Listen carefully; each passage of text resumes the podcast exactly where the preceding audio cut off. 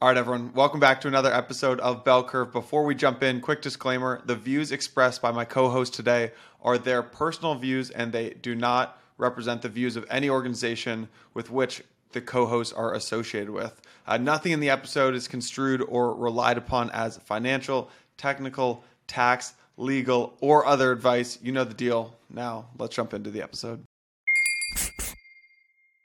All right, everyone, welcome back to another episode of Bell Curve. Today, we've got a really exciting episode with Adrian from Steakhouse Finance and our very own Vance Spencer, obviously one of the uh, co-founders at, at, Framework and a member of the roundup portion of this this podcast. Uh, today, we're going to be we're we're very cognizant. Myles and I have been giving you very technical sort of deep dives on the staking router and restaking and the intersection with liquid staking. Today, we want to zoom out a little bit and actually try to get a sense of give you guys some sort of mental models and frameworks with how to assess some of these protocols. And you know, I'll caveat that by saying none of these are perfect, but it's sort of a, a simpler way of describing what we're really doing here when we're talking about liquid staking. We also want to get into some of the possible business models that Lido or other liquid staking uh, protocols could provide somewhere down the line, and then value accrual and how these things are going to work. And you know, dare I say it, even put on your your sort of investor's cap when you're listening to to us talk here. So this should be a fun one, Myles. I'm excited to get into it. Yeah, I am too. Um, you know, it will be great to chat with Vance again, and really looking forward to chatting with Adrian as well. Um, I've been a big fan of Steakhouse Financial for a long time, uh, and the work that they do with Lido and Maker. So um, we have great guests, and pumped to get into it. Yeah, we actually got a, a fun little sort of compare and contrast of the Lido versus the Maker end game. So stay tuned for that. Hey everyone, we've got a great episode here, but before we do, I just wanted to give a quick shout out to Permissionless. This is the biggest and best conference in all of DeFi. It's the one that we do with Bankless, who's a great partner for us. Last year, we had almost 7,000 people there in West Palm Beach. We are moving this year to Austin, Texas from September 11th through the 13th. And if you are a listener of Bell Curve, any of these last five seasons, this conference is basically custom made for you. We're going to be talking about liquid staking, the theme of this season. We've got a bunch of great panels on MEV. If you listen to the app chain thesis, we've got a bunch of Cosmos folks out there in full force. We're talking about the converging architecture of Solana, the roll up space in ETH, and Cosmos. So I would love to see all of you there. And to reward you for being such great listeners to Bell Curve, you get a special 30% off code. It's Bell Curve 30. That'll get you 30% off tickets click the link in the show notes and then head over to the permissionless site and make sure that you get your ticket today. Again, that is Bell Curve 30. Click the link in the show notes. All right, everyone, welcome back to another episode of Bell Curve. Uh, today I'm joined, as always, by my co host, Myles. And got Vance, uh, who many of you will know from Framework, but also from the Roundup uh, portion of Bell Curve. So welcome, Vance, and ADCV uh, from Steakhouse Finance. Uh, welcome, hey. guys. Hello. All right. All right guys we've been uh, these last couple episodes uh, we've been getting really into the the nitty gritty. Uh, this one's a little bit more aimed at folks in the middle of the bell curve like Myles and i.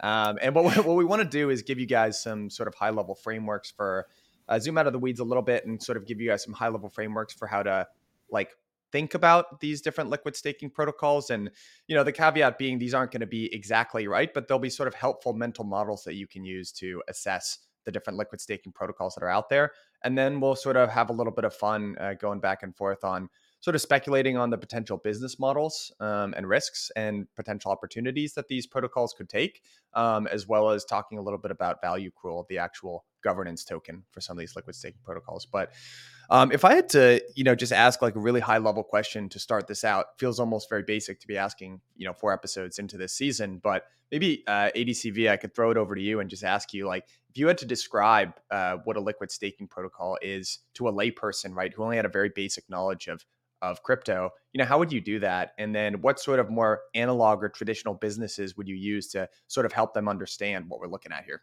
Um, so I think you have to start by thinking about Ethereum. And I think a, a, reasonable way to help people understand, so to help people who are not so familiar with crypto even understand what liquid staking is, I think you could start with describing the concept of Ethereum, a decentralized database that allows people to run a sort of virtual world computer. And the way that the security is maintained and that the incentives are aligned on this, let's say, world computer, is through this concept of staking a certain amount of capital in order to validate the transactions. And what liquid staking fundamentally does is allow staking to be accessible to as many people as possible. And I think this is the key value proposition. Staking in itself is a reasonably technical endeavor. it's not impossible, and there's a lot of progress uh, that's been done to make it more and more easy. And I think the more democratic it is for people to participate with their own computers, the better. But liquid staking is a way to sort of abstract all of that complexity away for the, every person to just join in and participate in securing the network. Yeah, I think that's a I think that's a really helpful explanation. And uh, guys, you'll remember actually if there's a callback to uh, uh, some some material that ADCV actually created. Um, we referenced in the staking router episode that we did with with Izzy and Oisin. Um, but you actually have a really helpful metaphor that I like uh, of thinking of these liquid staking protocols as as banks. And again, I'm not saying that this is a perfect one to one analogy. That's certainly not exactly right. But I think this this idea of managing assets and liabilities is a particularly helpful one. So maybe you could get into that sort of description a bit and maybe show where you know that happens within the context of liquid staking protocols. The description of a bank is is I think an interesting model to help people get comfortable with the way that this liquid staking protocol works as a representation of their their stake. So when someone purchases STETH or any other liquid staking token, they're not actually doing the staking themselves. They are in a sense transferring that stake out somewhere else, and that stake is being staked by another party. And I think a, a bank structure, the word, you know, let's call it B asterisk NK, is a useful way of thinking about this because they are, in their most abstract and narrow sense, just a way to manage assets against liabilities. And you see many protocols in crypto function according to this schema.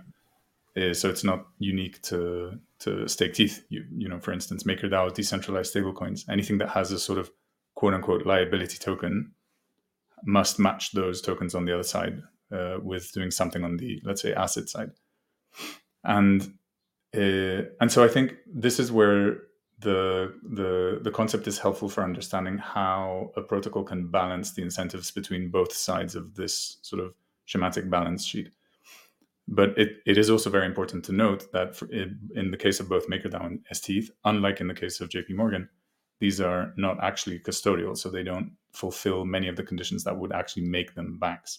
They are just you know smart contracts that coordinate incentives between players in a in a decentralized and permissionless way. And I think that's actually the most interesting part of this innovation. So it's important to stress that you know there are some analogies which are interesting and relevant and helpful for you know building conceptual models about how these incentives can balance but you can only it only takes you so far. And I think the more relevant in, uh, insight here is to recognize that liquid staking tokens are, you know, Ethereum itself is unlike anything that's ever been done before. It doesn't really match closely to analogs from the past or from TradFi, and you know, neither does staking, and also therefore neither does liquid staking, at least when done in a in a sort of decentralized and, and permissionless and trustless way. It's something that's that in certain ways resembles some things, but in most of the other ways that matter, does not. And I think that in the areas where it doesn't is where it gets the most interesting because you can take some of these, you know, mental models about asset liability matching. So, you know, what does the validator set look like and how does that change the risk of the liability token and how do you tweak the incentives to make sure that the risk is always contained and mitigated for the liability token holders? But then you can let's say instrumentalize instrumentalize that and automate it and make it into something much more powerful than just just quote unquote a custodial system. Uh, so yeah, sorry, I'm ranting on now, but I think the yeah there are some insights which are relevant, but I think the more interesting explorations and insights come from looking at the places where it does not look like yeah no I, I, couldn't agree more and I, I, think the bank mental model is really interesting uh, especially with the staking router and and honestly before the staking router existed i i always had used kind of more of a, a marketplace uh, mental model mm-hmm. for liquid staking protocols um, you know the product being access to staking yields while retaining your liquidity and the supply side being validators that are already running nodes uh, and the demand side being you know people that want this product without having to run nodes um, but before the staking router, it was only one you know curated set, and it was almost somewhat commoditized on on the supply side. And now when you move to the staking router and having multiple modules, uh, there actually is much more risk management to be done with the that collateral. Um, and so, yeah, is that a fair analogy to say that it, the the bank, I guess, mental model now comes in a little bit more strongly because there there is a lot more risk to manage with you know bringing on say DVT sets and solo staking sets. Yeah, definitely, and I think you can so I think the the asset liability model is helpful, and the interesting part of the staking router is that this is an area where the sort of banking models of asset liability management start to fall apart. So in traditional asset liability management, you use credit models for established asset classes to derive how much capital you need to hold in reserve at any given time. But in the case of liquid staking on Ethereum, it's you know we're entering completely uncharted territory here. And the problem that Lido has to solve is how to design these incentives in a permissionless and trustless way, such that the protocol can continue running in a you know in a decentralized and permissionless way in the future for many many years with as with as little government uh, governance interaction as possible. And I think that that's that part is far more creative. So when you so if you came up with some sort of repo or money market structure in TradFi, you could use like established, you could open the textbook quite literally and just like pick from there at the patterns that match. And what's so interesting about this space is that, you know, it kind of looks like this when from a distance, and that's a helpful way to think about it when it comes to sequencing the risk. But you'll find that all none of the textbooks will actually be helpful. There's there's no chapter in you know Professor Moorad Choudhry's Principles yeah. of Banking about you know, staking on Ethereum and I think that's the that's the really interesting design space here that opens up. Yeah, I, I, would agree with that. And actually, so for those of you who aren't following along on a video, we're we're looking at a diagram that ADCV put together. That's actually an extension of the original one of the OG sort of crypto banking pieces written by uh, Sebastien Derivaux, um, who's also at Steakhouse and there's sort of a this illustrated there's sort of a spectrum of capital capital structures ranging from the Federal Reserve on all the left all the way to Steth on the right. And it's actually kind of helpful because you can see the similarities in terms of matching assets and liabilities. But obviously, if you just zoom out and look at the two extremities, the Federal Reserve looks absolutely nothing like Steth. So it probably doesn't make sense to, you know, apply the exact same set of rules to them. But one of the things that I actually like, especially about this document or about this diagram, is you've kind of got the Federal Reserve then what JP Morgan might look like, what MakerDAO might look like, and then what Steth might look like.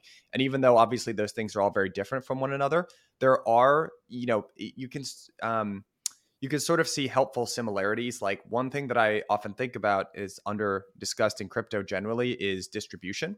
So if you look at something like the like JP Morgan, what would JP Morgan consider distribution? Um, you know, brokerages are actually like the the sort of arm of distribution within the the realm of financial services, right? So they kind of do this asset liability management and risk management, but then there's this additional sort of arm of distribution where it's a brokerages are kind of like an investment shop, right? Where you go and you select different assets to buy, and then they'll go execute those things. Um, and one of the things that I would kind of like to get into is like frankly, from the standpoint of something like Lido or Steth or any of these liquid staking protocols, what distribution might end up looking like. And I think maybe the easiest way to segue into that, uh, and man, maybe I could involve you here and, and get your your thoughts is like I almost want to compare and contrast MakerDAO's endgame approach uh, to what something like Lido or Rocket Pool or, or Frax or any of these other liquid staking protocols might end up doing. And the the MakerDAO endgame has been I think if you're not inside of it, a little bit confusing. Uh, and it's difficult to parse some of the signal from the noise in terms of the actual activities that are going on. But you know, I, I, I do think there's some some method to the madness there that we could actually sort of apply to something like uh, a liquid staking protocol as well. So, uh, wh- whoever, whichever one of you wants to take this, um, could you kind of just give us a high level of how you view the end game, and then maybe we can get into the similarities between what a liquid staking protocol might do and some of the choices that they'll have to face down the line. Uh, so I, I think uh, if you listen to kind of Rune describe it, uh, like Maker is what he calls like a broad DAO, and uh, it's it's a it's a you know he's basically building a large central bank on chain. It has you know many different types of use cases. It has many different types of collateral uh, that it could onboard. It has, you know, the sub DAO structure, which is effectively for user acquisition, collateral onboarding, all the things where governance needs to pick up to the pace where they can actually do different things strategically. And that's just like a lot different of a of a concept of a DAO than what Lido is today, which is, you know, he calls it a narrow DAO. And like, I don't think these are, are exactly like the right terms. You know, it, it kind of depends on what the overall size of the market is in terms of like if a DAO is broad or narrow. But Lido is, you know, at this point focused on liquid staking, mostly on Ethereum. Um, but if you look at the stats, there are you know 15 billion in lido tvl so that's about 3x the amount of dai that's outstanding today. The holders of steth and, and dai I, I would call it a wash. They're probably roughly equal. It, it says there's like 280000 holders of steth there's 400000 holders of dai. Maybe if you add the, the wrap steth holders and the you know people who are holding in custody that they don't quite know maybe it's like roughly equal i think if you compare both of them right now Lido uh, is just growing, or Steth, you know, it, which is you know Lido's staking derivative, is just growing a lot faster than Dai. Um, and so, like, those are kind of the rough dynamics of what I would say is going on at the moment. In terms of its, you know, its final end game plan, I, I think you know Makers is pretty. Uh, I would just call like just ruthlessly moving the ball forward in terms of more collateral and more debt and getting more people to hold the stablecoin. Steth is a little bit different. There are different things that you can do with staked ETH. Like we're seeing people use it in restaking, Espresso, Suave, you know, uh, Eigenlayer. Like there's going to be a lot of things that you can do with ETH. And so the end game of Lido depends on A, what those opportunities are, and B, how they want to participate in them. But there's certainly going to be a role. And then I, I think, you know, those are kind of the strategic imperatives. There's things like, you know leverage staking if you want to use the surplus or not use the surplus to your advantage to actually you know extend people lines of credit kind of like spark is doing for makerdao. You know there is like some version of that for lido you know that you could think of but maybe it doesn't make quite as much sense. But i think what's uh, what's really exciting about lido specifically is that um, it has this reserve currency potential that something like a dai you know in my mind doesn't just because at this point DAI is a lot of USDC, it's a lot of real world assets, it's a lot of kind of things that are not endogenous to blockchains. And I don't think that's ultimately where, you know, Lido's market is is going to be.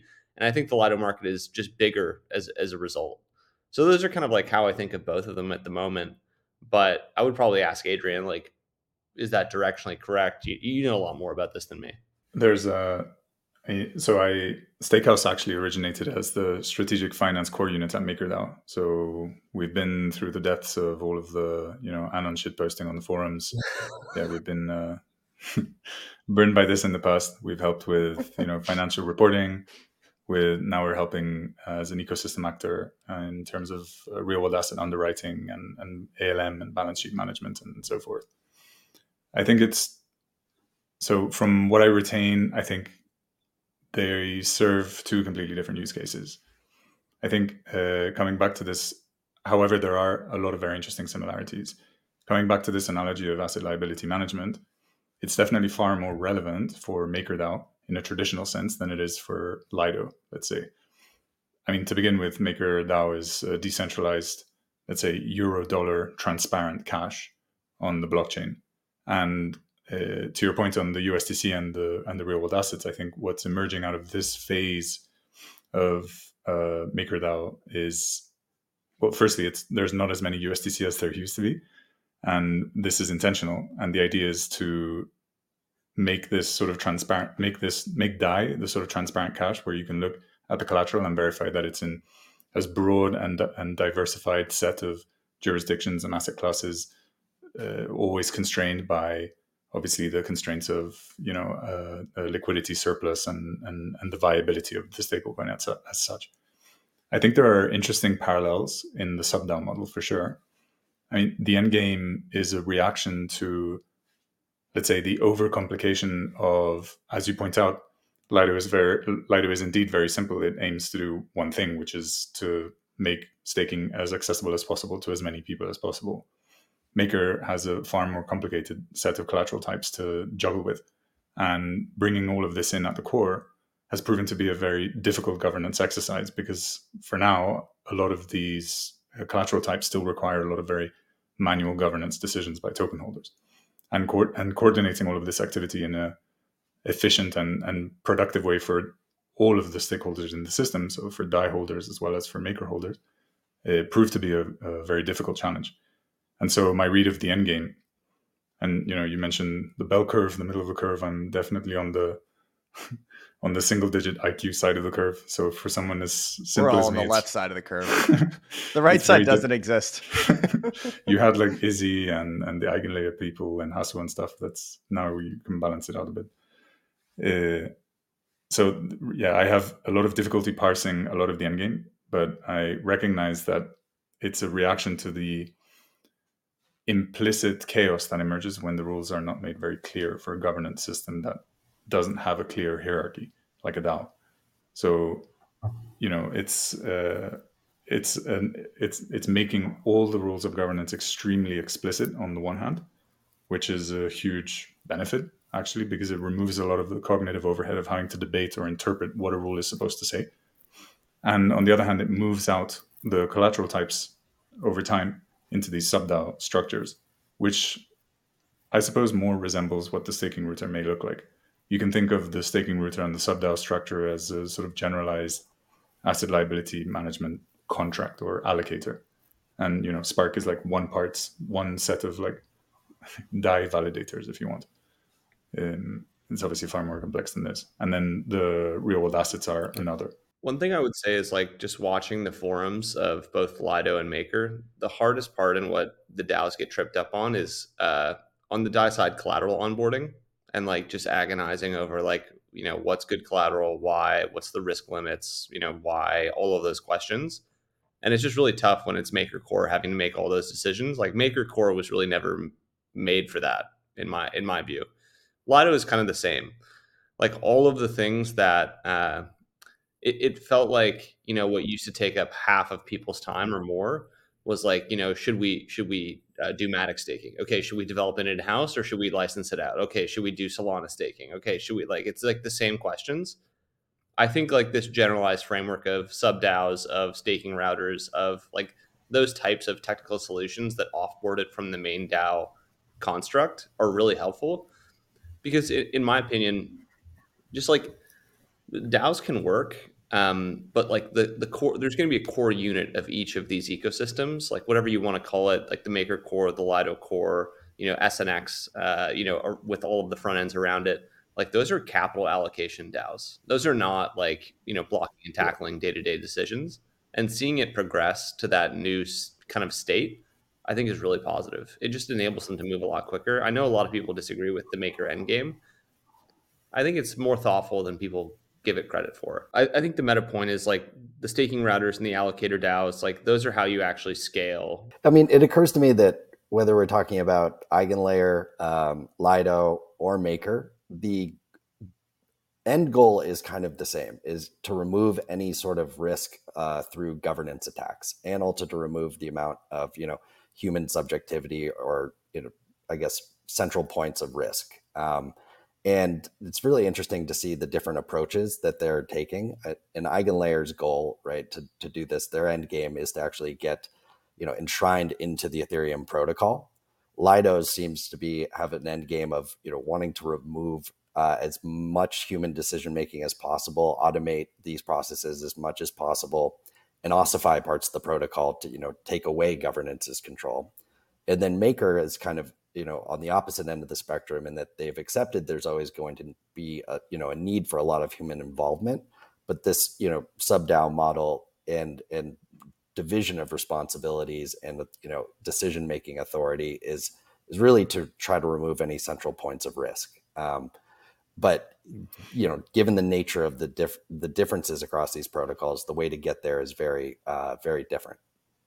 I think Hasu mentioned it somewhere that the better form of governance in decentralized organizations like this is governance over processes rather than governance over decisions. And I think that's what Lido and Maker have in common. That's one of the central features of the end game is to remove all of the decisions and make them explicit and then focus on the process of, you know, how do you make changes if you need to make changes? How do you regulate the risk? How do you supervise that all of the governance actors are doing what they're supposed to do? Um, I think this this framing is much more helpful because then you can really focus on is this the right process for the aim, right? Like Lido's aim of making staking as accessible as possible to everyone. This is a, a, an aim that requires processes to get to, and if you snarl governance in individual decisions, uh, you'll never get there. I, I wonder if you could also look at Lido and Maker as two interesting examples of one being a broad DAO or a wide DAO uh, in the form of Maker, and then a narrow form in narrow DAO in the form of Lido is actually sort of going towards the same place from different starting points. And the way that I have started to view the end game is actually a way to sort of cordon off and silo some of the risk into some of these sub DAOs.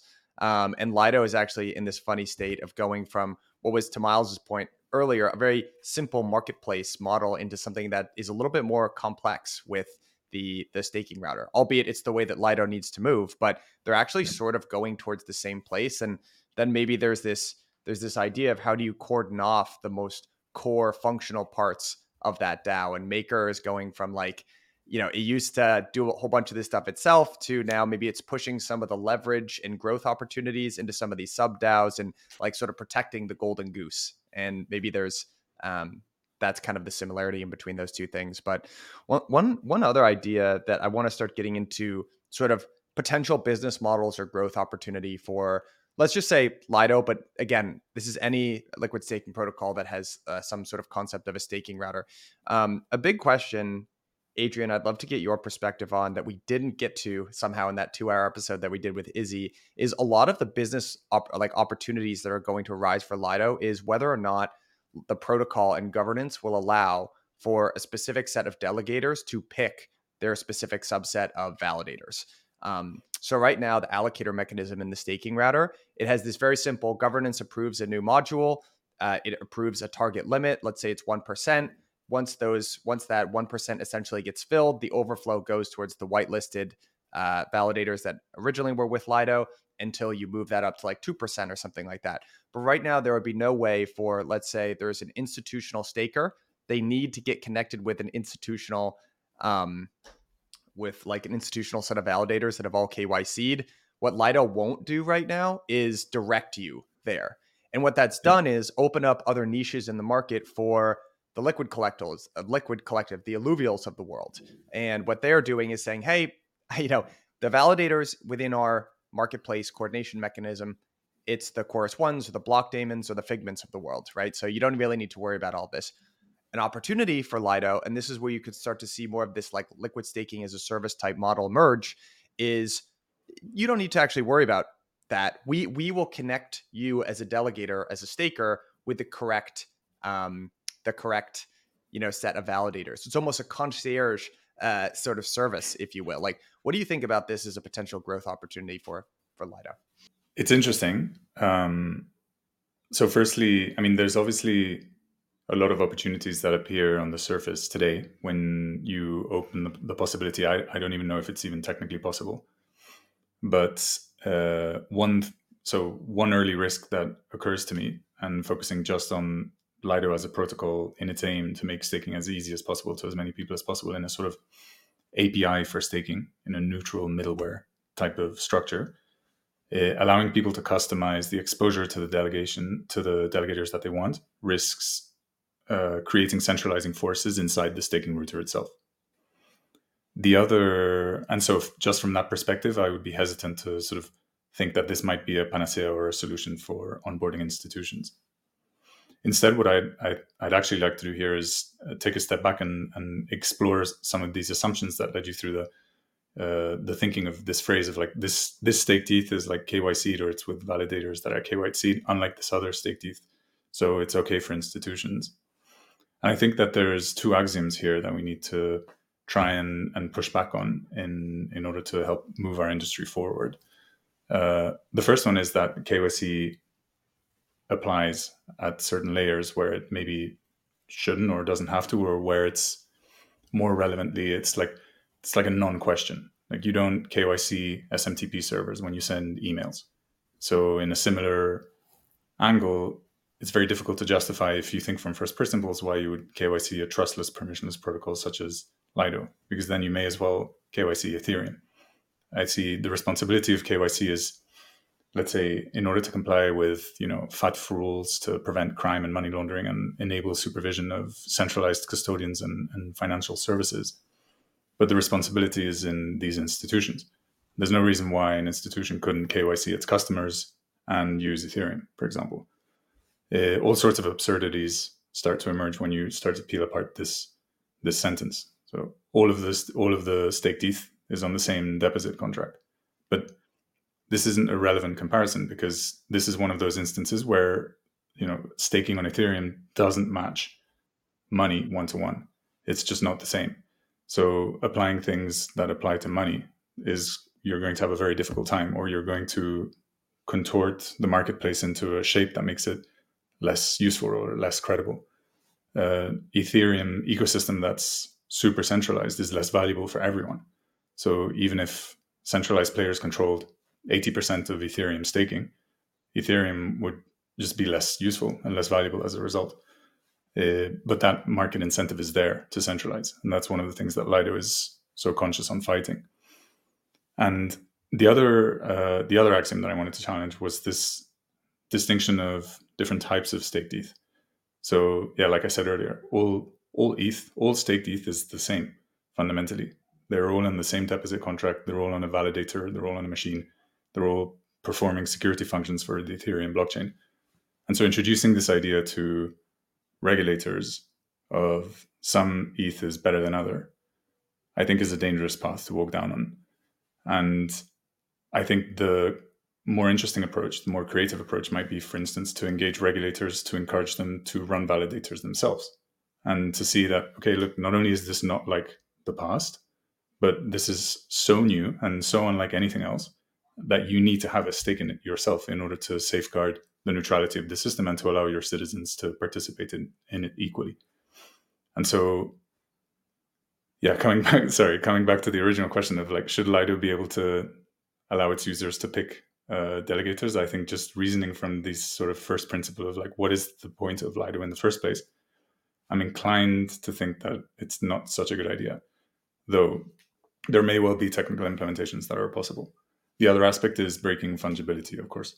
Like if you, you know, at the base, at the most basic level, like if you, you can make an institutional staked uh, uh, uh, teeth and a, a, a institutional lighter staked teeth and the regular stake teeth, but this is the same. Like it alludes to a lot of the same problems that I was ranting about just now. Explain a little bit, like what is the staking router used for, if not, um, you know, like this type of market making with you know one validator to one customer on the staking side? So the staking router is a way to diversify the node operator set the validator set that underpins lido. And you know we talk about business models and I, and I do think that's the right framing but it's also important to note that for lido and for many other decentralized protocols it's not necessarily a pure profit objective. So the standard alm formula in a bank for instance is about maximizing profit or return to equity subject to constraints of you know liquidity and solvency but the same type of objective equation set for lido is still being you know developed and thought out and discussed in the dao uh, because there's it's not clear that there's one single objective of like profit to LDO holders or rebases to stake ETH holders. It's more about decentralizing the node operator set, enforcing geographic distribution, uh, you know, maintaining the integrity of the underlying base layer of Ethereum. And so I see the staking router as an ALM controller that has to solve a very complicated multivariate equation that we haven't fully defined yet entirely, that aims to guarantee, let's say, the security of Ethereum and allow as many people as possible to to participate. Like in the future, I think it would be really great if, let's say, whatever Figment, Coinbase, UBS, you know, Goldman Sachs joined Lido just as much as the individual stakers and the individual validators and the professional validators.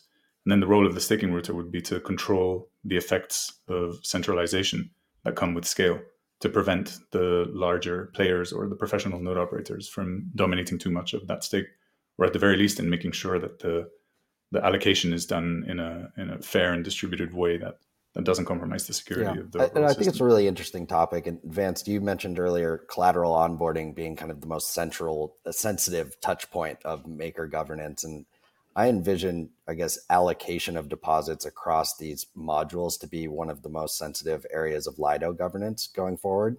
Um, and you know, it, yeah. it's almost counterintuitive because the objectives of Lido, you know, are to remove the human subjectivity and decision making longer term. Then you have kind of two options, which is, you know, if it's technically feasible, allow the stETH holders to choose their delegations. This is basically a delegated proof of stake model. Um, and as we see with delegated proof of stake, that can often end up very top heavy, which is, you know, the trade off that you have to accept. Um, or you could let this kind of be a free market, right? And the eh, that could also, you know, that would increase the rake on the supply side for Lido, which you know maximizes profits and is great. But obviously, the largest validator sets would be willing to bid down what their you know lowest possible commission rate would be in order to get more deposits. Um, and so, the human touchpoint in this you know particular case is actually very aligned with Ethereum because what you're trying to do here is think a little bit more longer term about what the biggest version of Lido could be. And that's a Lido that is healthy for the network, right? And so maybe this is the one area where keeping that subjectivity, um, and particularly those controlled by, you know, this area is controlled by people who are very aligned with Ethereum, is actually very important and and much healthier longer term uh, potentially. Is that is that a fair kind of you know synopsis of the trade off space? I think so. Um, I, I, would say so. Like what you're talking about specifically is um, Lido. you know, there's call it five percent yield per year on Ethereum. Lido takes a ten percent cut of that. Half of that goes to the DAO to pay the workforce. Half of that goes to the validators to to effectively you know bootstrap and maintain their ongoing maintenance cost.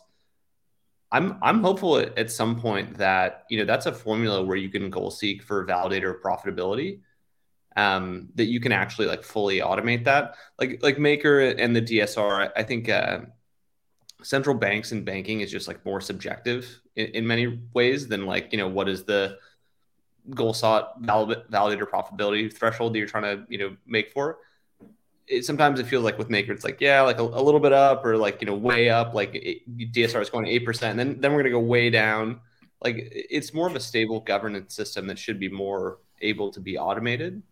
So I, I think that's one part of like the the long term of the governance for for for Lido. I just wanted to address one thing with like the the KYC and institutional staking narrative.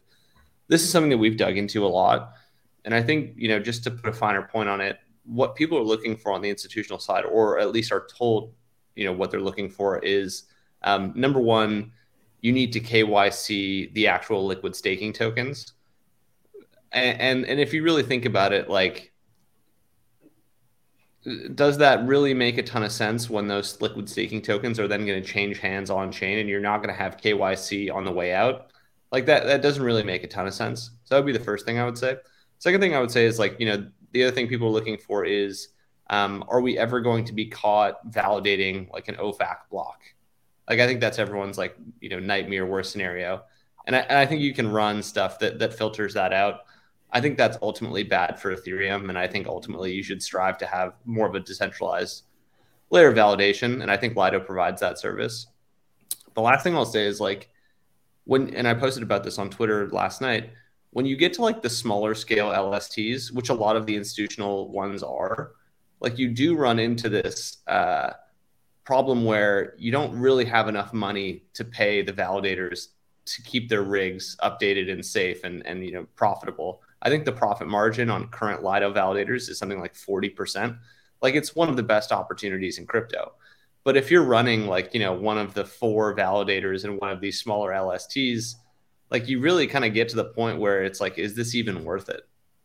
And so over, over the over the longer time horizon, I think, you know, if you're a team that's running an LST with, I don't even uh, like call it, you know, uh, say you have a million ETH and say the price of ETH is 2000 you have $2 billion in, in TVL. You're making, you know, 5% yield on that for everyone that's holding that LST. So you're making $100 million. And then you're taking a 10% cut. So you have $10 million. And then maybe half that goes to the workforce. I mean, $5 million a year, that's a small workforce. So there's that. Then you have $5 million to give to the validators. That's not a lot of money. You know, if you're, if you're supporting a million ETH, Um, and so, like, my expectation is, you know, in the state where this really plays out, is things like DVT are just going to be a force for these people to kind of like, sure, you can still have the, you know, the Rocket Pool brand or like, you know, the Swell brand or whatever. Like, you're going to be using some middleware that lowers your validator costs so that these things are actually profitable at subscale. So, like, that's kind of how I see it. And that was a little bit of a, a tangent, but, you know, like, I do think there are significant scale advantages where, like, many businesses don't get easier the larger they are. Liquid staking is definitely one of them. Myles and I, in the beginning of the season, there's a lot of interesting experimentation going on in liquid staking land that's broadly referred to as LST-Fi. And really, if you look under the hood at most of these LST-Fi protocols, it's just regular DeFi protocols that start with liquid staking tokens as collateral first. And that's actually, I think what that is, is a well and good way to bootstrap, but probably in the long term, it's very hard to like see the moat in between something like Maker versus a Maker clone that just their whole value proposition is that they started with uh, stETH. Uh, and one of one of the interesting categories that we sort of explicitly decided not to dig into as much in this season was indices of liquid staking tokens because the how that gets billed is eh, you're diversifying, right? There are a bunch of different liquid staking tokens, and really you should have like some mix of like stETH or RETH or whatever, like whatever else to the nth degree. But exactly to your point, Vance, these sort of scrappier liquid staking startups is unclear actually the security assumptions that underlie these things. So are you actually getting more security by getting some sort of index? Or are you actually just taking I don't on? Think so. I don't. Yeah, think so. I think it's actually the opposite. Yeah, I would argue that too. I think it's much less. Like safe. what you're looking is for more diverse validators. Like it's right, like uh, right. you know you're buying mortgage-backed securities, and Yeah. you know you're trying to diversify by like buying smaller and more idiosyncratic ones with more credit risk. Like that's not really a great idea. Um, and so yeah I, I think it's like the branding gets mixed up with the core question of like who are the validators? And right now the validators are professional validators but this question is going to really change when dvt comes and it's like you've got a guy with a solar panel in montana you know solo staking next to like a big institutional provider. Like and there's there's going to be this combinatorial effect of there's going to be a lot of diversity in, in holding just like more of the same LST if the validator set increases versus holding different brands of LSTs. The other approach to this, which I think is interesting, is Frax, where they're a subscale LST, but they're verticalizing everything. They've got the stablecoin, they've got the lending market, they've got, you know, who know, like I think there's an L2 coming. It's just like one piece of the puzzle. Yeah. And so th- those are the two avenues. Like you can either, you know, DVT it up with, you know, the staking router and go in the direction of Lido or other providers that are doing that, or you can verticalize and try to build this ecosystem where eventually you do have enough fees to pay the validators profitably. I kind of love this idea of targeting, you know, or centering fees around validator profitability. Um, and, you know, whatever deposits go to maybe the largest validator sets, you target something like a 20% profitability. And maybe that comes out to only 3% commission rate because they already have so many deposits versus you sending, you know, whatever gets sent to say the DVT or solo staker set maybe they get 8% and Lido only takes 2% because that's what's required to keep them profitable. Um, and then you can kind of, you know, commoditize that side of, of the marketplace a little bit, um, but keeping everybody relatively happy. Um, I think that could be an interesting avenue, um, especially with firms like Rated that are that are getting into this and closely partnering with you guys. It's such a difficult problem though, because you like how do you even Sybil resistance defend you know your DVT set from the professional node operators if they see that the margins are different. And I think that the the this is why designing a staking router fee markets is such a so for Maker it's actually simpler because it just has to solve for let's say quote unquote return on equity for the bank. It's very clear. It's very straightforward what that objective function is. It has one outcome. With Lido, it has n, and we haven't even figured out what the number n is. Right? You know, profitability is one of them, but then it's only one of them. The decent, the degree of decentralization is another, and there's like 20 other ways that you can encode these variables into that router, potentially to make it more robust to Sybil, uh, to Sybil, let's say, validated a- attacks. Yeah. I've got a, a question for you, Adrian. Um, and wh- how do you see eventually like if we're having this this discussion 5 years from now and we're looking at the staking router are there like 5 or 6 sort of broad modules or are we looking at thousands of modules where each module might end up being a very custom set of parameters for let's say a large pool of existing ETH that could act as distribution. So my like mental model eventually for where uh, protocols like Lido are going to have to go is they're they're trying to be ETH vacuums, right? They're trying to suck up all the all the ETH out there, and eventually you will max out the amount of just individual people with with ETH that want to deposit, and eventually Lido will find, need to find a way to go after large existing pools of Ethereum, and that could be in like DeFi protocols today that have some sort of rehypothecation module, or I, I don't know where it'll come from in the future. But eventually, I would guess is okay. There will be this pool of let's say 100,000 ETH or something like that, and they'll say, hey, I I, I would like to use the you know I, I want to do this with Lido, but you know, come on, I've got 100,000 ETH. I shouldn't be getting the same terms as someone who's just depositing one ETH into the protocol, right? So you could imagine, and and they might also have like more bespoke set of of needs as well uh, maybe some more technical requirements. Like we've used the example of Makers PSM, uh, you know, Coinbase versus CoinShares uh, proposals that went out earlier this year. But you know, how, how do you think that might ultimately look? And does Lido need to go chase those pools of ETH? There's two. So on the on the validator side, it's it's hard to say. Um, I would be tempted to say I wish it would it was the scenario with like thousands of different types of modules because that would imply that Lido has developed to a point where it can trustlessly and, and permissionlessly onboard any arbitrary number of validator modules. And I think that would be a really great thing. Uh, so if if it means having a thousand modules and Lido, you know, balances out the ETH deposits successfully and guarantees the the security of Ethereum and its decentralization, then I think that's a really good outcome. In you make another interesting point, which is the let's say channel acquisition of of ETH. Um, I think so. It's interesting because they're certainly a stakeholder, and you know, a, a, let's say a wallet with 100,000 ETH um, has to shop around very carefully when it comes to allocating their their stake in order to secure the network. Part of that allocation may well be to not stake any of it at all, or only some of it. And you know, should they have a claim, let's say, to sort of preferential access or some kind of revenue share? There is a, a, a, sort of revenue share program at the moment uh, rolled out by the protocol relations team for sort of large stakers.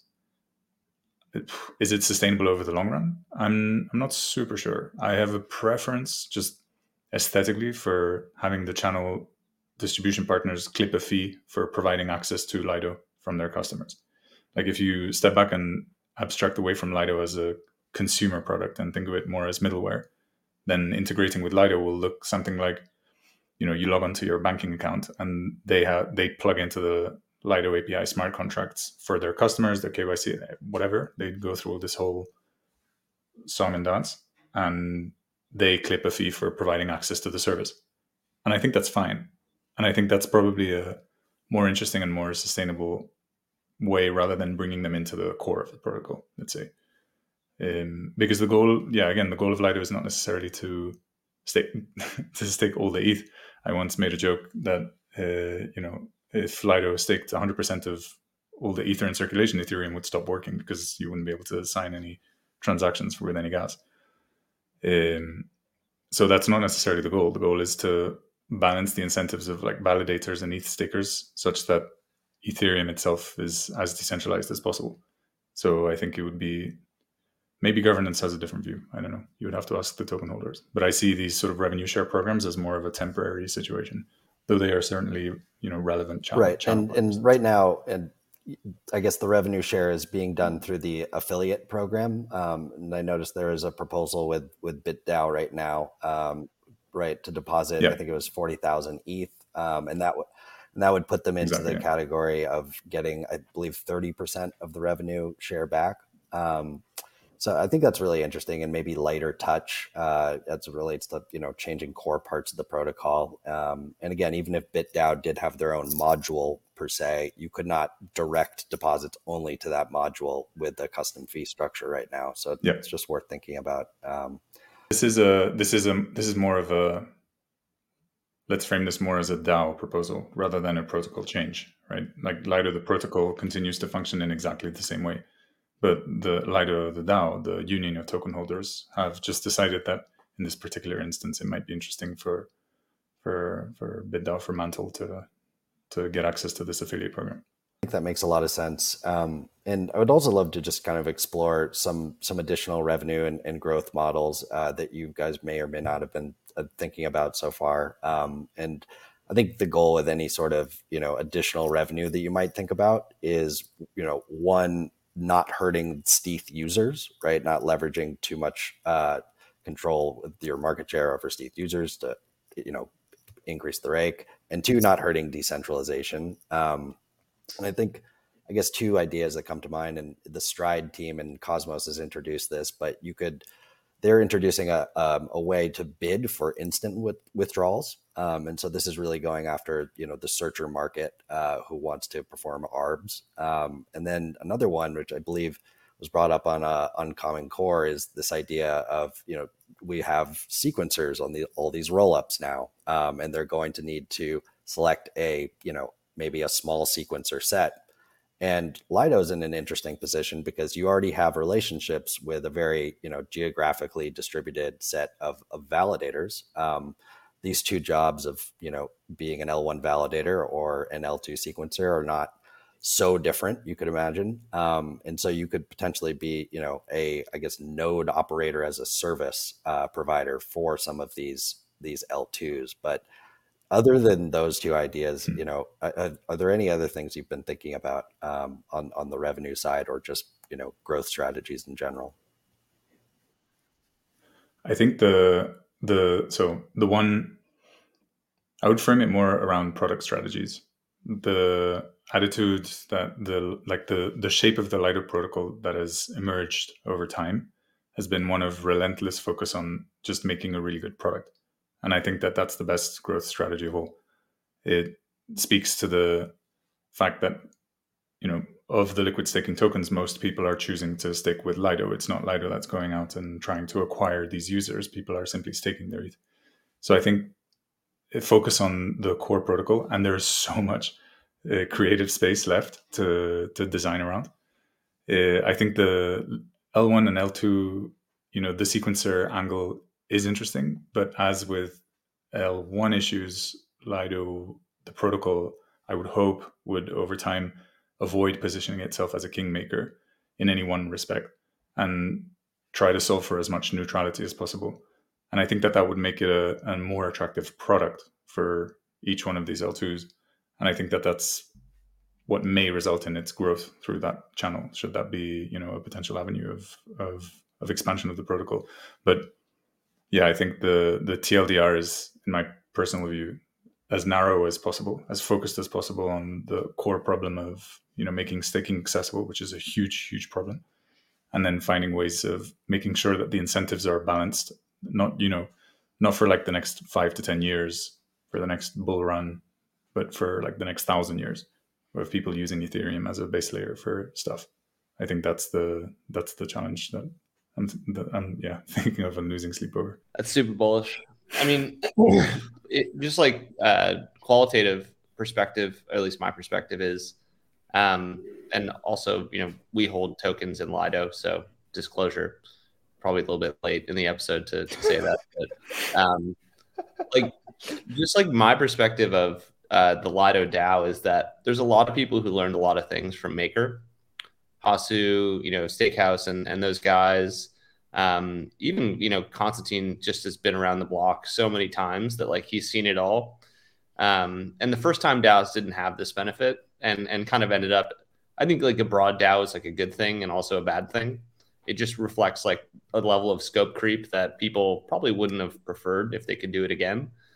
And anytime uh, you know things are proposed that are more short term more likely to distract the DAO, more likely to, you know, decrease decentralization. It's always just kind of like laser focus and product focus. And that's very refreshing to me, at least. Like it is really one of the better run DAOs and does live the principles of, you know, aligning with Ethereum decentralization, making staking easy. And um, it's more product led, I would say, than, than most other DAOs as well. Just because like people are just interacting with Lido in, in numbers that you don't really see in any other DApp. Like there's 168,000 unique depositors, like depositors, not just people who hmm. own this or trade it, like people who've interacted with the staking contracts. Like it, it's pretty wild. There's a very broad constituent set, and I think the ethos of the DAO reflects that. I've got one more set of questions, guys, around just this this idea of an internal fee market to Lido and this idea this idea that I've sort of been thinking about since the episode that we did with Izzy about the potential of a sort of bribe model for the LDO token. But one one question that I have about how this is actually going to play out in practice is my understanding is the way that fees are going to be set for these different modules is through governance. Um, so anytime you have uh, like set that sort of set that sort of ability you sort of open your there's an incentive right for people to try to to monkey with with governance right to uh to drive fees in the way that they ultimately want um so you know my two part question for you is you can sort of see eventually the desire for big sets of stakers um, or more sophisticated actors and deep pocketed actors that really care about percentage points on the amount that they're paying to the protocol or to validators uh, to adopt this strategy of, let's say, in the same way that Curve Finance has this bribe mechanism internally with CRV, the token, you lock it up. Uh, there's a VE model. Uh, you can direct, and then you kind of have the ability to direct uh, emissions of Curve, CRV, the token, to different liquidity pools, and you create this sort of virtuous flywheel for the pool that you're in. It, a little bit less so, and you kind of have to squint at it, but you could see a similar incentive with the LDO token of if you buy up a bunch of LDO, before you have to stake, you could lower the fee parameters of your specific module, stake for a cheaper amount. Um, so there's kind of this bribe model that, you know, I, I understand why that might sound not super positive to people, but what I also do believe eventually is that we need to find value accrual for these tokens. You know, you, you can't just say something to the effect of Lido is going to be huge and therefore there's some reason why this token is going to be valuable. Like ultimately, you know, if we're not going to stream if it's not going to be a claim on cash flows or something like that that would violate securities laws there has to be something um, so that would be my my question to you and, and if it's not this if the governance token doesn't stand in as the the mechanism for this fee market like how what what are these fee markets actually going to to look like internally? It's true. It speaks to the this problem of adverse selection. I suppose it's from the point of view of a very large depositor who is large enough that they could potentially influence the direction of governance through you know cutting into some of their profits by buying blocks of governance support for certain things. It's i suppose it's a possibility because in effect the fee in the staking router is set by governance at the moment it's a variable but i think the intention is to hardcode this and to minimize this and so i think that the two mitigants so i see this as a, i see this as a remote possibility for for for uh, three reasons. The first is that the an attack of that size would have to be very large at the moment and would have a very narrow scope of influence to actually change. It would make a lot. It would create a lot of waves. You know, like oh, large staker is trying to change the fee from whatever five to zero or something or to a hundred. The other, uh, so just the size of the attack that it would be required I think in this in this transitional phase, while governance still has control over those parameters, I think is a mitigator somewhat. But then the other is the fact that this is not meant to be in, in the hands of governance forever.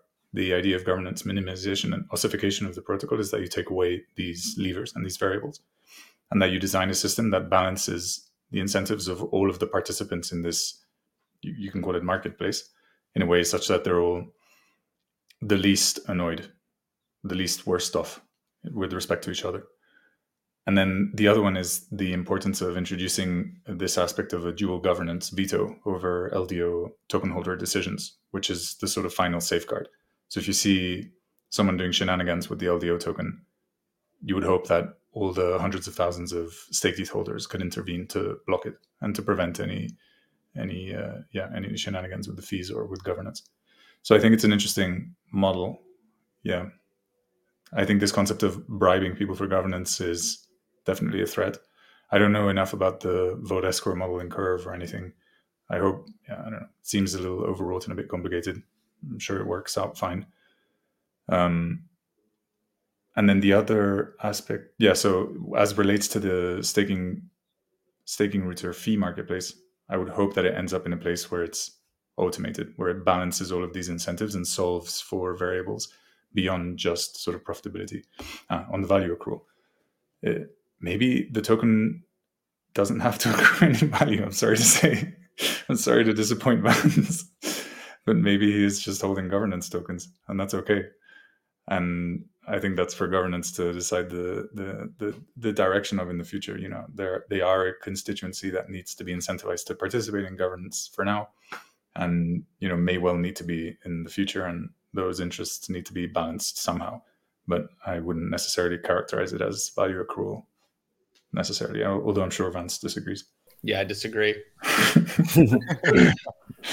you know, it, it uh, at some point this is going to be a finished product. It's going to be decentralized. You know, my hope is that all the governance will kind of run itself. Like I do think that's a part of like the maker end game that is you know a little bit sci-fi but like we should have just an automated system making all these decisions and hmm. then it's time to return cash flow to token holders right i think it's a, a pretty straight line I don't think we need to.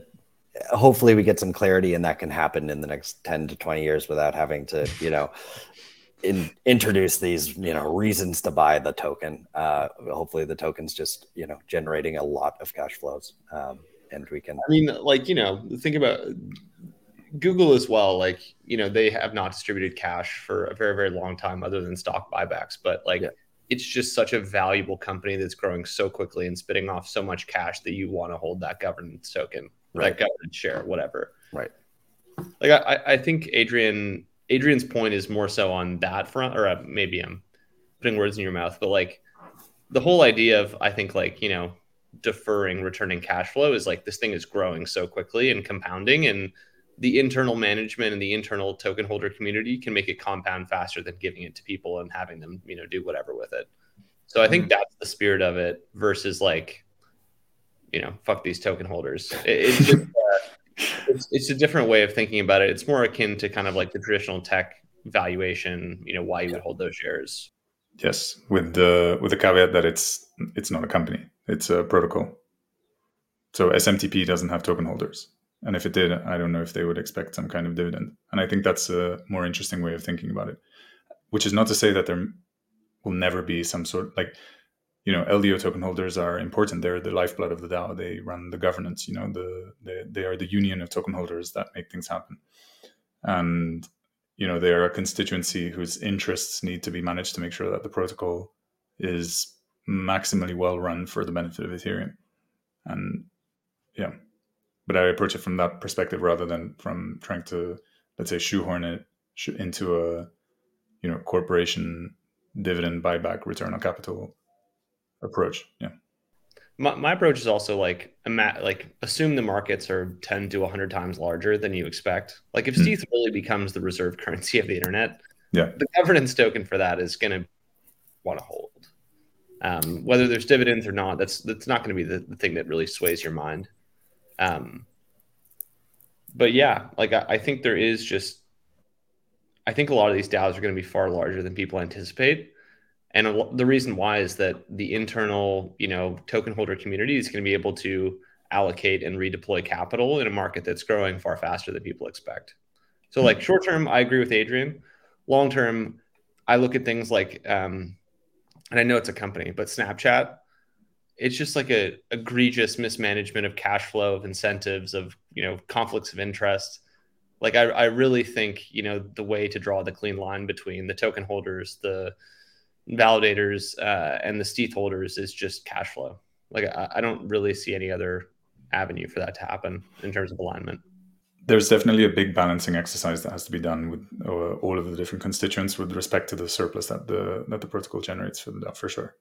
All right, guys, this has been a really fun one and definitely gave uh, us a lot to think about. And yeah, it's just it's just fun to get a little bit more tactical and and you know talk about how you might you know different growth models or improvements of the product or or how you might eventually expect to accrue some value to these tokens. Because the one thing I, w- I would say, Adrian, I, I do sort of conceptualize of a lot of these uh, a lot of these protocols as primitives, similar to an HTTP or something like that. But the problem ultimately comes down to incentivization then and if the if the protocol is dependent on these on people doing things and and holding the token, then incentivization has to be thought of somewhere in that model. But guys, this has been a ton of fun. Thank you both uh, so much for for coming on the episode. Thanks for having us.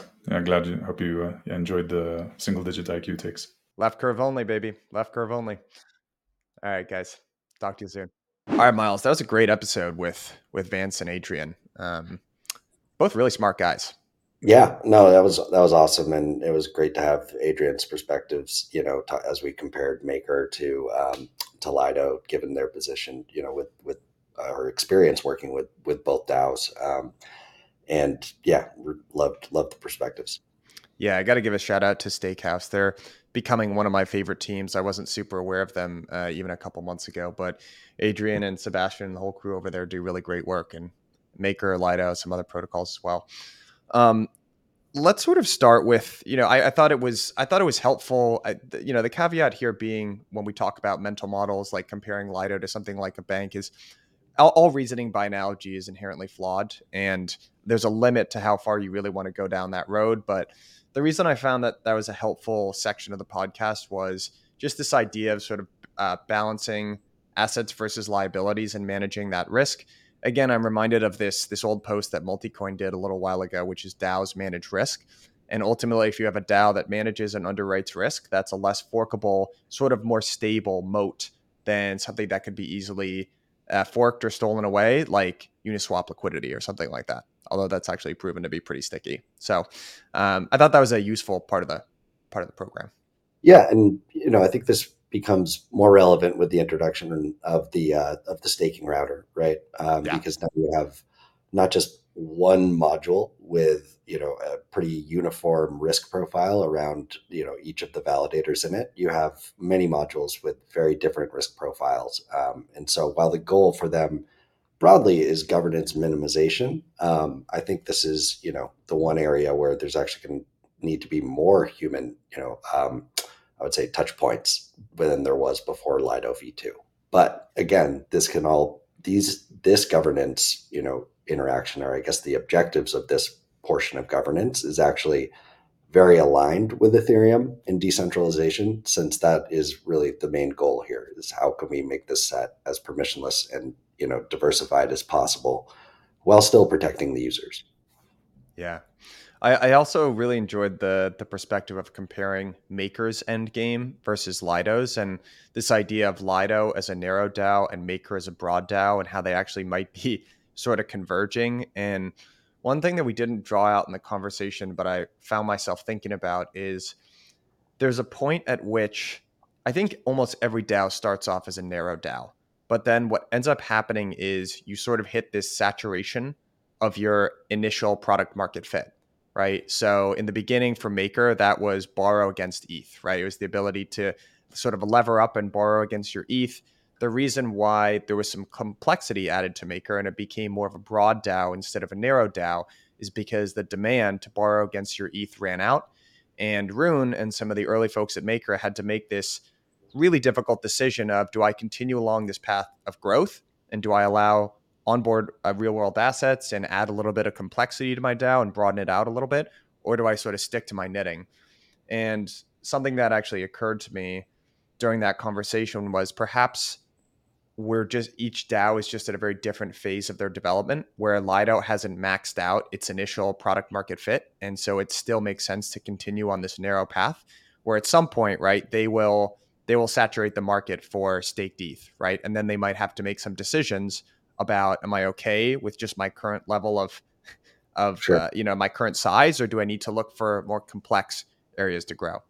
Yeah, I think that's fair. Or maybe they've maxed out their you know level of pro- product market fit with while having one you know curated uh, validators, right. and mm-hmm. so the insight here is to unlock more of the market. We actually need to you know diversify this set. We need it to be more permissionless that will involve you know making this DAO a little bit less narrow, right? Because there's more jobs to be done, there's more to monitor, um, and uh, more decisions to make.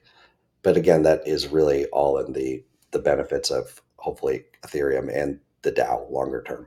Um, and as part of, I think you know, this is something I was talking about with with Aiden from Stride, but reframing the narrative um, around LSTs and and governance risk uh, to something that is, you know, potentially an existential risk to Ethereum. That's really where we were in the like self-limiting debates. To, hey, actually, this can be a, a force of decentralization because it is so aligned with Ethereum's values, and frankly you know the Lido if the Lido DAO can prove that they that through governance Ethereum can have a more decentralized set than if it was totally up to the users, you know, to pick and choose how they delegate their stake. Um, you know, maybe that's a good thing. Maybe we should not be so concerned about Lido governance. Maybe we should be cheerleading it, right?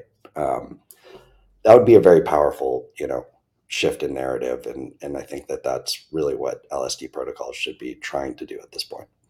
Yeah, I agree with that, Myles. And maybe this is the part where we can segue into some of the discussion about potential business models. And one, uh, because everything is as a service these, these days, I think what I would sort of have kind of heard what you're describing called is node operator distribution as a service. So nod as. And what that would, you know, the the basic desire behind that would be, let's say, let's actually say you're something like uh, let's say restaking ends up getting implemented, your optimism, and it's like, hey, we've got we've got one sequencer today. Ultimately, we want a more distributed set of sequencers, and then you sort of go through the same questions that you might in terms of how do you create a distributed set of validators. Well, I don't want them all in the same jurisdiction. I don't want them to all be the same person, and there needs to be some amount of checkup on on my sequencers in the same way that a staking pool would have to check up on their node operators. Well, I could either go about doing that myself, which is a really tricky program, or I could go to a third party like Lido and say, hey, you actually have this distributed set of validators. You've done the hard work of um, distributing these across different geographies, et cetera. Yeah. And I would like some of these guys to opt in and become a sequencer. So that could be quite a, uh, an interesting opportunity for a protocol like Lido. Yeah, you could argue that Lido is basically a form of like proof of authority for Ethereum for distributing Ethereum stake right now. Um, and yeah, exactly. They've, they've you know, really have developed like a robust, you know, proof of authority system. Um, and then you can, you know, replicate that, you know, all those existing relationships, all of, you know, I guess all the distributed infrastructure to other sort of proof of authority systems. Um, one of which could be, you know, sequencer sets for for uh, rollups. And yeah, that's just an interesting kind of downstream um, effect of, of really what they've established already, um, and another interesting business model. But again, that kind of makes the DAO less narrow, right? So all of these mm-hmm. decisions of you know expanding horizontally or vertically, or you know have have trade offs that I think might be tough to get past, or at least in the very near future. Yeah, I think a big part of our discussion as well ended up sort of hinging on this question of will liquid staking protocols allow some sort of service or allow the ability of delegators to select validators on the other side of the marketplace with a specific set of criteria. So we stayed with this sort of example of uh, with this sort of example of an institutional uh, depositor that wants to be connected with a KYC set of validators. And yeah. the big the big issue with this is one I think Adrian Adrian did a good job of pointing out that it doesn't really fundamentally make sense. stETH is, you know, fungible today, and it's all stETH are like other stETH, and this doesn't really make sense actually, even at a high level. And this is where the analogy of Lido being a bank or a money market fund or something like that breaks down because Ethereum is fundamentally something new, yeah. and these analogies don't fit because staking isn't really a thing in the real world. Yeah. But the big protocol more mechanically is that the ability to do this would break fungibility with stETH. And that yeah. At the same time that you open up a market and you put competitors like Alluvial under an enormous amount of strain almost overnight by offering the ability to do this, you do break a core part of the value proposition of your your product offering today. And that should not be taken lightly, I don't think. No, no, I think it would it's like a, it's a technical challenge right now and if they're able to, you know, innovate something that breaks that trade off, then this could be a more interesting conversation. Um, I think the challenge is really around, you know, if there is a slashing event, how do you, you know, make sure that only some of stETH gets slashed, right? that is associated with the validator who who you know was responsible for the event. Um, versus today, if one of the Lido validators gets slashed, then that loss is socialized across all of stETH holders, right? Um, but then it's like you know even beyond the technical challenge, it's more of a question of should we do this? Should we leave that you know this decision completely to the users? Um, and that would shift you know Lido from more of a proof of authority sort of model to a delegated proof of stake model um, or something that looks much closer to that. And we know that those end up with typically top heavy sets. Um, and so, yeah, that will be another sort of uh, question, I think, maybe as Lido hits the next sort of ceiling of, of market share that they can grow. Um, say they get all of the market share of, you know, capital that doesn't care about you know, I would say like, or have institutional level requirements. Um, yeah. Then they'll look at this a little bit more seriously. But I think that it'll take a while to get there.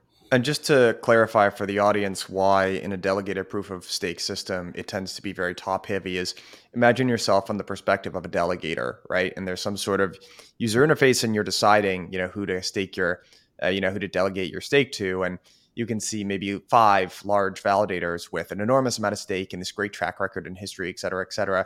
And then you see a longer list of validators. Again, you don't know who any of these these people are. It's not like you can look up a Yelp review on on your validators, right? It's just uh, mm-hmm. you, you just see that they don't have very much stake, and you know you take the heuristic that if they're managing a lot of stake, they must be trustworthy and reputable, right? Right. Exactly. Um, yeah. There's no Yelp for validators today, but there are a lot of great, you know, tools getting developed, um, like rated, or you know, also we see in Cosmos um, where governance and you know involvement is uh, a big part of the value prop for validators, and so right. see their track record and how they think. But yeah, no, I don't. I don't think it would be. I don't think it's a given that that would be a healthy thing for right. Ethereum, the protocol. So eventually, Lido and other liquid staking protocols like it are going to have to make this decision because maybe the staking router Myles to your point earlier unlocks the next phase of growth but even after that right there will be a point where all of the lido is staked or all of the ethereum is staked right? That is that could possibly be staked. Someone made the point i think it might have been adrian on this podcast that you can't actually stake 100% of eth because you got to pay for gas right? So there are these there are limits somewhere in terms of how much can be staked and then lido is going to have to grow some in some other way.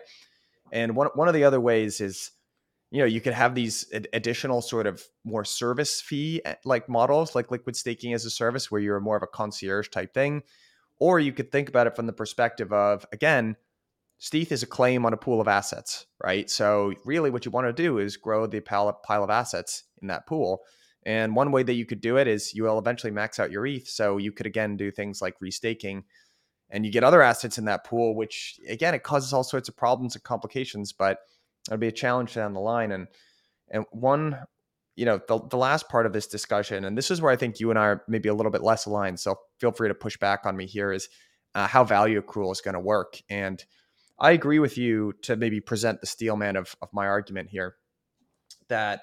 There, this sort of broadens out into a discussion of tokenomics writ large, right? Which is there are sort of these aren't mutually exclusive opinions, but there are kind of two different ways that tokenomics or value accrual can work in a crypto protocol. One is that it's more traditional, right? It's that this protocol does a function, you collect a, a, whole bunch of cash flow, and then eventually the token holders will get distributed that cash flow after a period of time. It's the equity model of value accrual, right?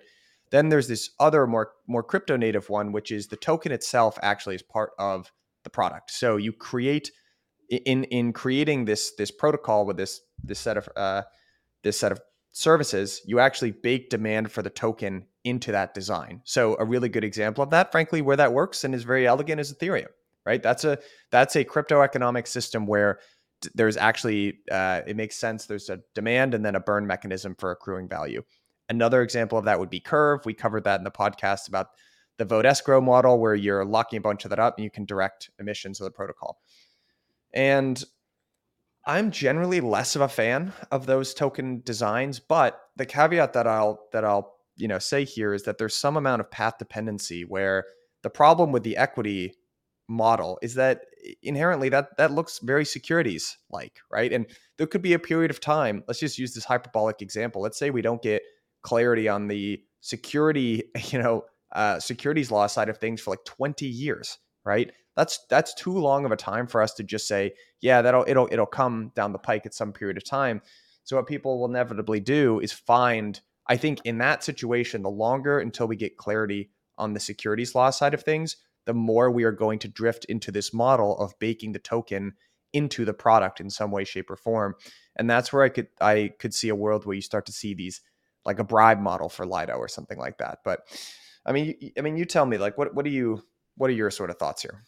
Yeah, I mean, I I'm definitely more of that more traditional mental model for these things in general. Um, you know, I think Lido has a great product that people want um, and are willing to pay for today. Um, and it's actually close or uh, profitable already uh, now that incentives have been wound down so much. Um, and so and I think about, you know, the future growth and value accrual to Lido token, I think a little bit more traditionally where you shouldn't be focused on, I guess, reverse engineering, you know, uh, some form, some way to generate demand for the token into the product itself. Um, I think these typically, you know, degrade the products um, and or at least make them less sustainable than than more traditional um, products with, that don't require a token. Um, I think even Ethereum, people are starting to like push back a little bit, and it's come and gone at various points that you know Ethereum is too value extractive from the apps on top, um, but it's also a platform versus you know a, an app. I would say so. It's a little bit different. Um, yeah. And then like longer term, okay, where how does Lido grow um, and and really you know generate demand for LDO the token?